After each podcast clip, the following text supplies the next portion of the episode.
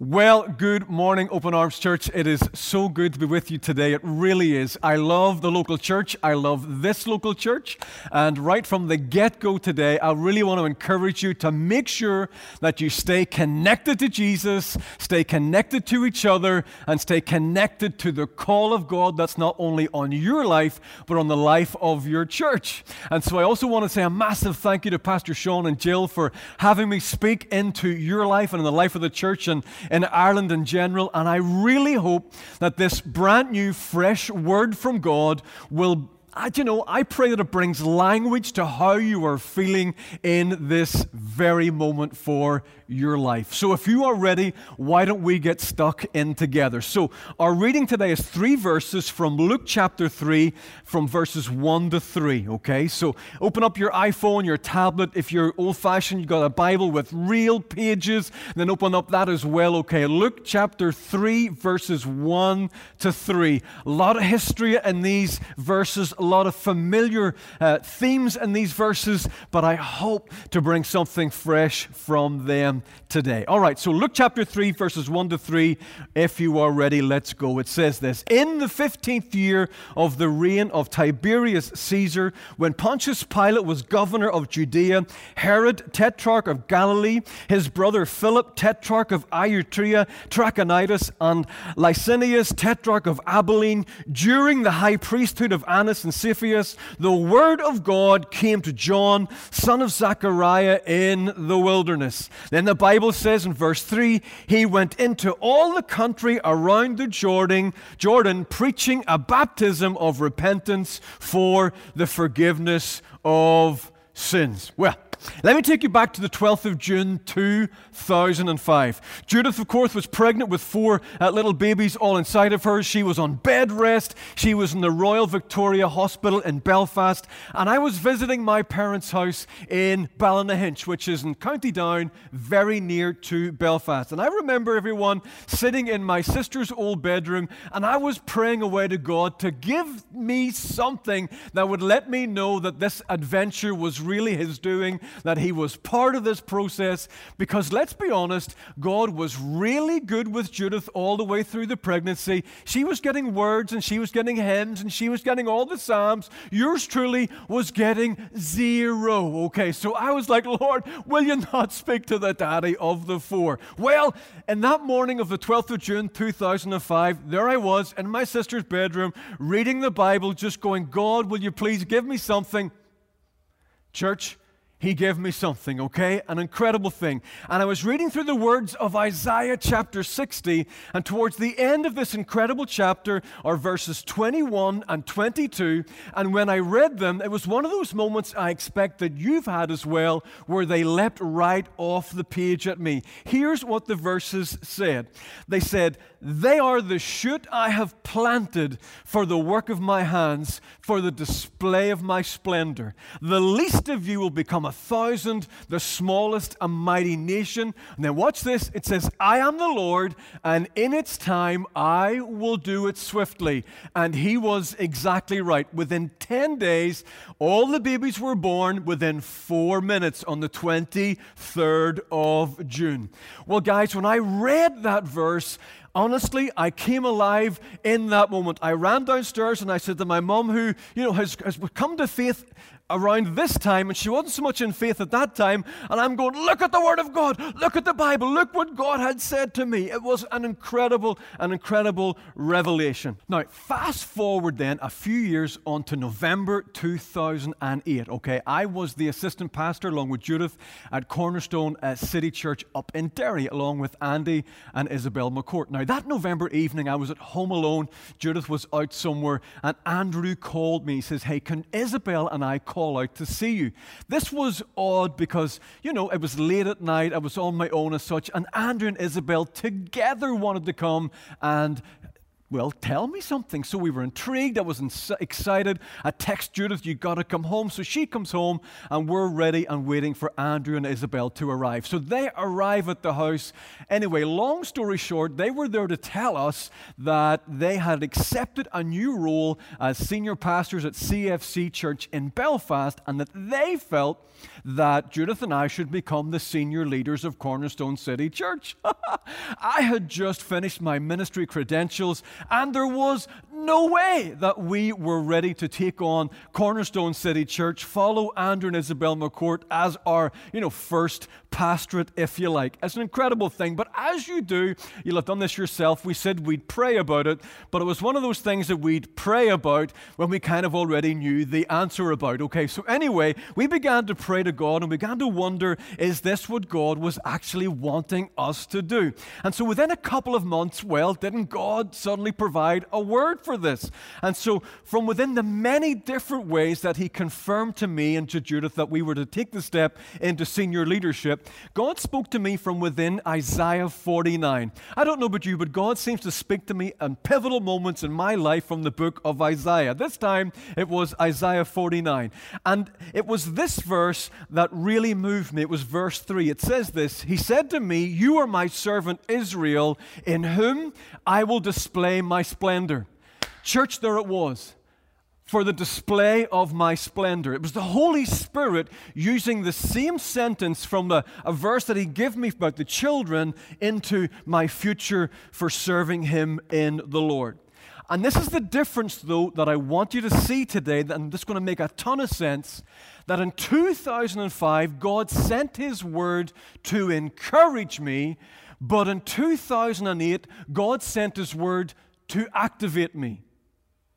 And there's a difference. And the truth is, you are not waiting right now for God to send you a word to encourage you.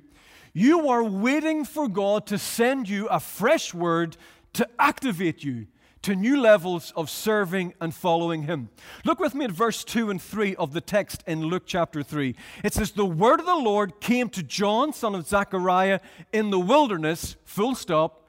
The next sentence says, He went into the country around the Jordan. John had been filled with the Spirit of God. He was in the desert, filled with the call of God, filled with the gifts of God, but the thing he lacked was the green light from God. And then the Bible says the word of the Lord came to John, and then he went. This was a word of activation, and God's word moved him, God's word released him into the next level of serving in his life. We can see this in the Old Testament, way back in the, in, the, in the life of Abram. In Genesis 12, verse 1, it says this The Lord had said to Abraham, Go from your country, your people, and your father's household to the land I will show you. And then three verses later, it says, So Abram went as the Lord told him. Abraham received a word from God, and it was a word that activated him into new levels of serving God's purposes on the planet. Now, we can fast forward then to Acts chapter 9 and the, the conversion of Paul. And in verses 5 and 6, Paul has had the flashing light. He's on the ground and he says and he declares, Who are you, Lord? Saul asks. And then the voice comes, I am Jesus, whom you are persecuting. And then Jesus goes on and says to him, Now I need you to get up, go into the city, and you will be told what you must do. This wasn't a word of encouragement. This was a word of activation from Jesus, redirecting the rest of Paul's life into new levels of serving and following God on the planet. Now, between Abraham and David and Esther and all the big Bible characters we know, God sent words to encourage them but in between those words and in the timeline of their lives, God sends these words of activation that pivot the trajectory for the rest of your life. And it is the same for you. You've had God send words to encourage you. You've had God break through for you. You've had God restore and heal and do all the great things for you. But in this season, you are waiting, and it feels like a desert experience. You are waiting for a fresh word from God to activate you. You can sense it, you can feel it, you can almost taste it, and this is where you are at. And the truth is, you've already already had in your life, in your journey, other words of activation. But I want to tell you this season, those old seasons are coming to an end. They are coming to a conclusion. And the sense that you have that God is about to activate you is a good one, it is a right one, and God is about to bring fresh word for your next level of serving and following Him. So I want to encourage you God sees you. He will send His word to activate you. But what I want to do with the rest of the time that I have with you is give you a couple of things that will help you lean in to the wilderness, lean into the desert as you get ready for God to activate you to new levels of calling and serving Him. And the first thing I want you to remember is this that when God is ready to move you, He will get His word to you. I want to say it again that when God is ready to move you, God will get His word to you. In 2003, as part of a, a cross Canadian Chinese research project, scientists wanted to discover whether babies in the womb could really, once and for all, recognize the voice of their mother before they were born. This is what they did. They tested 60 women in the last trimester of their pregnancy. All the mothers were tape recorded reading a poem out loud. Now, what they did, they divided the mothers into two groups. Half the babies heard the recording of their own mother, the other half heard another mother. Here's what they learned, everyone. In both cases, the poem being read caused a change in the heart rate of the baby. Watch this. They detected a raise in the heart rate among those who heard their own mother's voice and a deceleration of heart rate among the babies who heard a voice other than their mothers. And they put the, the slower heart rate down to the fact that the, the, the baby was trying to work out what voice was this. Bottom line is, they simply didn't recognize the voice. There was only one voice that could raise the heartbeat, and that was the voice of the mother. And so, in the context of our conversation today, this is what this story tells me that no, many, no matter how many voices reach you, there's only one voice is going to raise you. That no matter how many voices try to reach you, only one voice will raise you. Look back at our text again, Luke chapter 3. Listen to these names, everybody. Tiberius Caesar, Pontius Pilate, governor, Herod Tetrarch of Galilee, his brother Philip, his other brother Lysanias, all the rest of it, high priest Annas, Cephas, the word of the Lord came to John, of son of Zechariah. That's a lot of noise. That's a lot of voices that God has to break through. All of these voices have names. All of these have, uh, have cultures and ways of trying to penetrate your soul and your spirit. You see, to me, the voice of Tiberius Caesar, he represents the voice of culture, the culture of the day. Then we have the voice of the tetrarchs. This is the, the voice of politics. Then we have the voice of high priests. This is the voice of religion. And you know what? John's in the wilderness, and lonely places have a voice. Yes? They do. And so he's in the wilderness, and for me, this is the voice of personal circumstances. So John is surrounded. He's surrounded by culture, he's surrounded by politics, he's surrounded by religion, he's surrounded by an empty desert that will shout loneliness and isolation at him, and yet, the Bible says, through all of the clutter and all of the din, the word of the Lord came to John, son of Zechariah, in the wilderness. Can I tell you this? No amount of voices in your life will stop the Word of God getting to you when God is ready to move you and activate you to the next level. You do not need to worry whether you've missed it, whether you've blown it, whether you've, you should be doing something or doing something else, or whatever you think is going on. The timeline of God is perfect. You have not missed it, if He's not activated you, hold on and lean in and trust this fact that when God is ready to get His word to you, it will break through the noise of culture, it will break through the noise of politics, it will break through the noise of religion, and it will definitely shatter through your personal circumstances. When God speaks, you will absolutely know. I love the Word of God, and this is why Isaiah 55, verse 10 and 11. God says, As the rain and the snow come down from heaven and do not return to it without watering the earth and making it bud and flourish, so that it yields seed for the sower and bread for the eater. Watch this. So is my word that comes from my mouth. Listen to me, Open Arms Church. God says about his word, it will not return to me empty, but what? Accomplish what I desire and achieve for which I sent it. When God is ready to get His word to you, He will get His word to you. The second thing I want to encourage you with and really encourage you to lean into is this that when God moves you, He moves all of you. That when God moves you, He moves all of you. When God activates you, everyone, Oh, this is what he flicks the switch on. He activates your steps.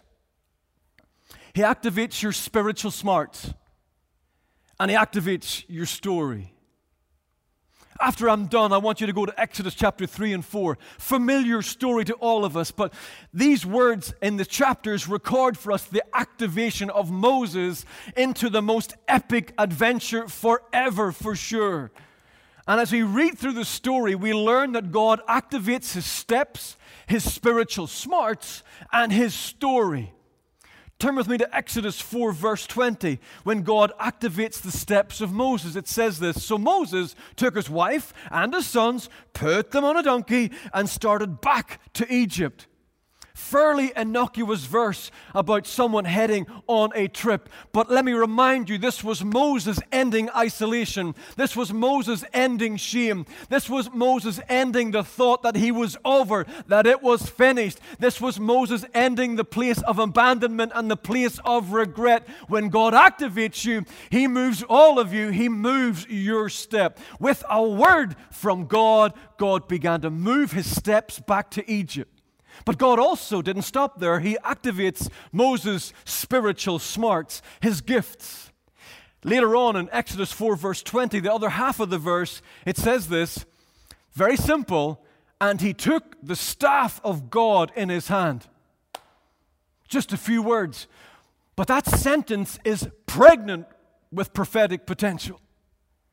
Moses was carrying the gift of God with him.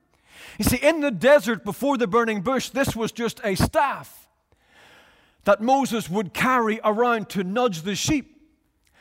But when God gave Moses a word, he activated what Moses carried, and suddenly Moses' staff became the staff of God.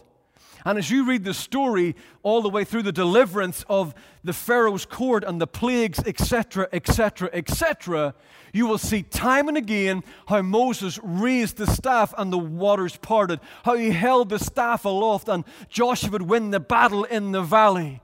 The staff was uh, Moses' spiritual smarts, and God activated what he carried. But not only that, in activating Moses with the word, he activated his story. You see, earlier in, in Exodus 2, verse 10, it says this that when the child grew older, she took him to Pharaoh's, court, Pharaoh's daughter, and he became her son. And she named him Moses. Do you know what Moses means? Moses means to draw out. And I believe this with my whole heart. I believe Moses knew that he was set apart. I believe in the Egyptian court, he knew he was different. He knew he was there to, re- to redeem his people, to set people free, to draw them out of Egypt. But when he killed the Egyptian, you know what? He did the right thing at the wrong time, and it cost him.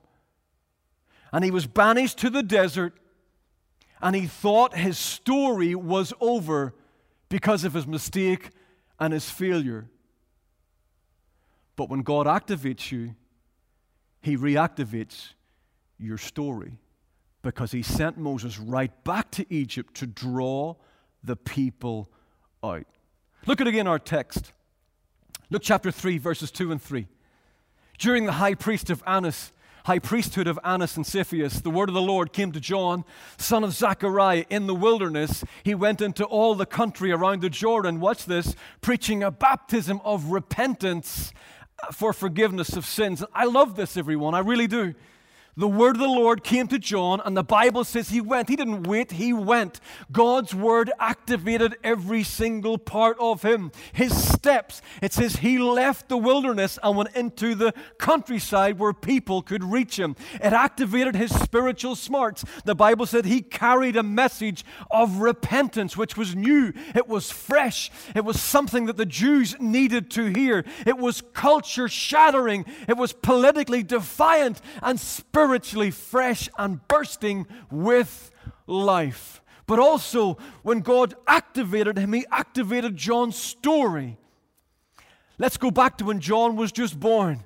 Luke chapter 1, verse 76, where Zechariah prophesied over John as a baby, and he said these words And you, my child, will be called a prophet of the Most High, for you will go on before the Lord to prepare the way for him. And when John grew up and later connected with the Pharisees and they asked him, Who are you really?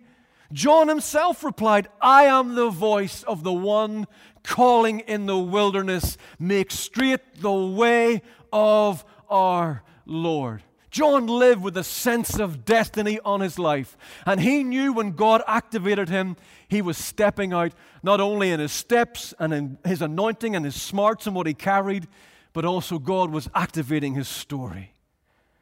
And I want you to know today that when God moves you, God moves all of you. When the word of God that you are waiting on comes, I want to encourage you, it will shift every single part of who you are. God will activate your steps.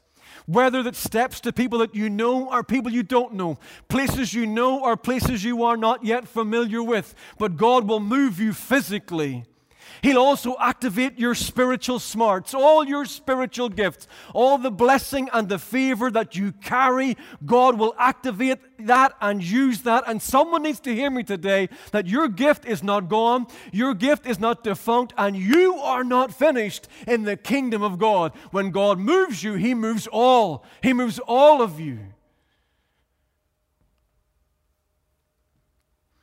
All the ways that God's been shaping you and molding you privately in the desert, they are about to burst out publicly.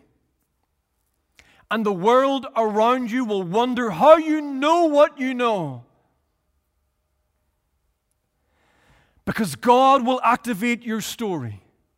He'll activate the next level and the stage of your journey as you move confidently with Him. But in this moment, do not lose hope. Do not lose faith. God sees you, and when God moves you, God moves all of you. And then finally, is this when God moves you, He moves more than you. That when God moves you, it's a huge clue, everybody, that He's moving more than just you. And this for me is the most exciting part. I wonder, have you ever heard of a, a Latin word called anteambulo? Anteambulo, A N T E, anteambulo. I'll let you spell it yourself. Anteambulo, let's break it into ante means before, ambulo means to walk. You put them together, before walking is what it means.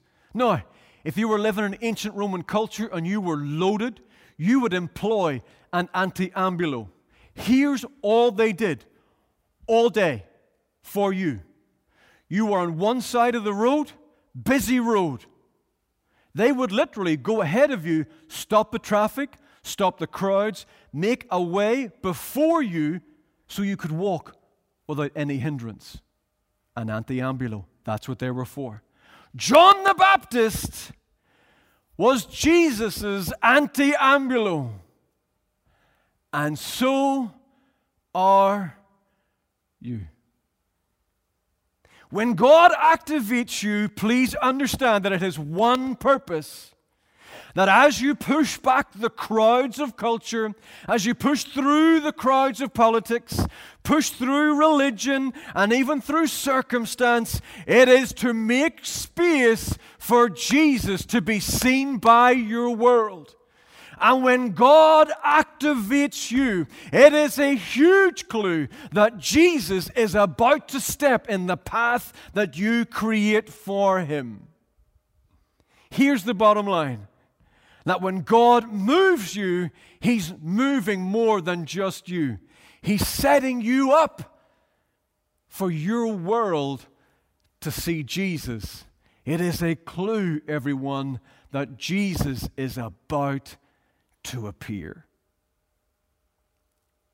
And so John's calling becomes our calling. We then become a voice of one calling. In the wilderness, prepare the way of the Lord. Make straight in the desert a highway for our God. Listen to this. Every valley shall be raised up, every mountain and hill made low, every obstacle eradicated. The rough ground will become level, the rugged places a plain, and the glory of the Lord will be revealed, and all the people will see it together, for the mouth of the Lord has spoken. Isaiah 40, verse 3 to 5. And before I close, if I may just be as bold as this, I believe this that there are not just you, but I believe there are hundreds of people like you in Ireland. I believe there are thousands of people like you in Europe and all around the world who are in the hidden places sensing an activation moment. I believe there are people from every generation whom God has hidden right now in the desert places, and He's getting ready to activate them to new heights and new purposes with the singular aim of presenting Jesus to their world. And I hope today that this gives you some language to how you are feeling right now. Because I want to encourage you get ready to be activated. Get ready to step into places with people you may or may not know. Get ready to activate all your gifts, all of your anointing, all of your calling, and release it in the new place that God is positioning you to. But above all else, Get ready to make room for a move of God because when the crowd parts, Jesus will fill the space. So come on, let's allow God's word to activate you. Hey, I want to pray for you right now. I really do. And so, but I want you to join in with me. And I know you're at home or maybe you're at work, you're getting a downtime at lunch or whatever, however or wherever you're watching this but I need you to respond and I want you to get physical with your response.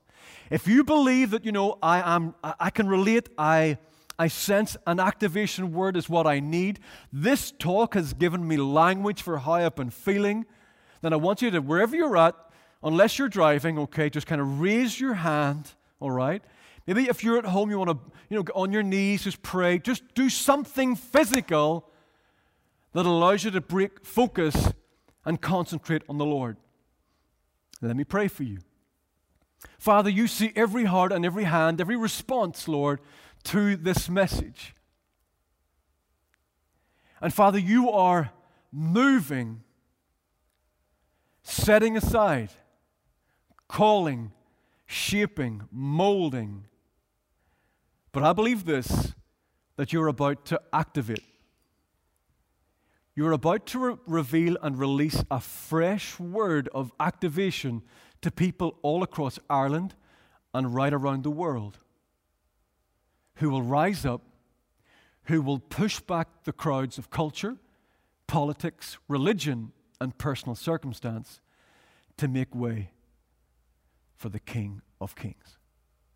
And so, Father, for every response, for every person that can hear these words, I pray, Holy Spirit, you would rush to them right now and encourage them, strengthen them, and get them ready for their moment of activation. In Jesus' name we pray. Amen. Open Arms, thank you so much for listening. And I pray this word really encourages you, that it has positioned you for the future.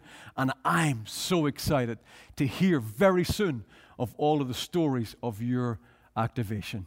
In Jesus' name, amen.